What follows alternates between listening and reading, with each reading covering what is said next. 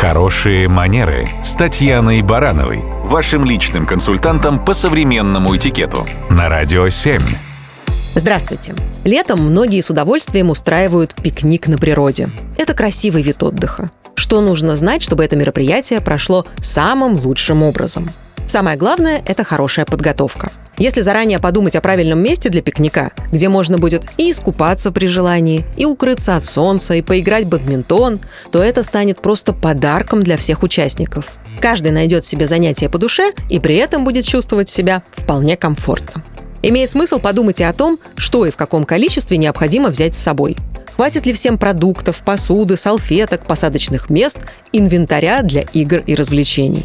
Хорошо, когда все приглашенные оделись соответственно, в удобную и подходящую для пикника одежду. Взяли с собой купальные принадлежности и полотенца, если пикник будет проходить у воды. Если все размещаются на пледе, то желательно снимать обувь.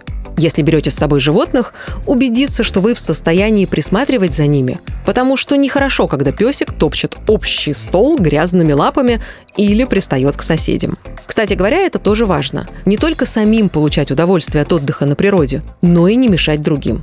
Это касается и громкой музыки, и расшалившихся детей, и мусора, который вы можете оставить после себя.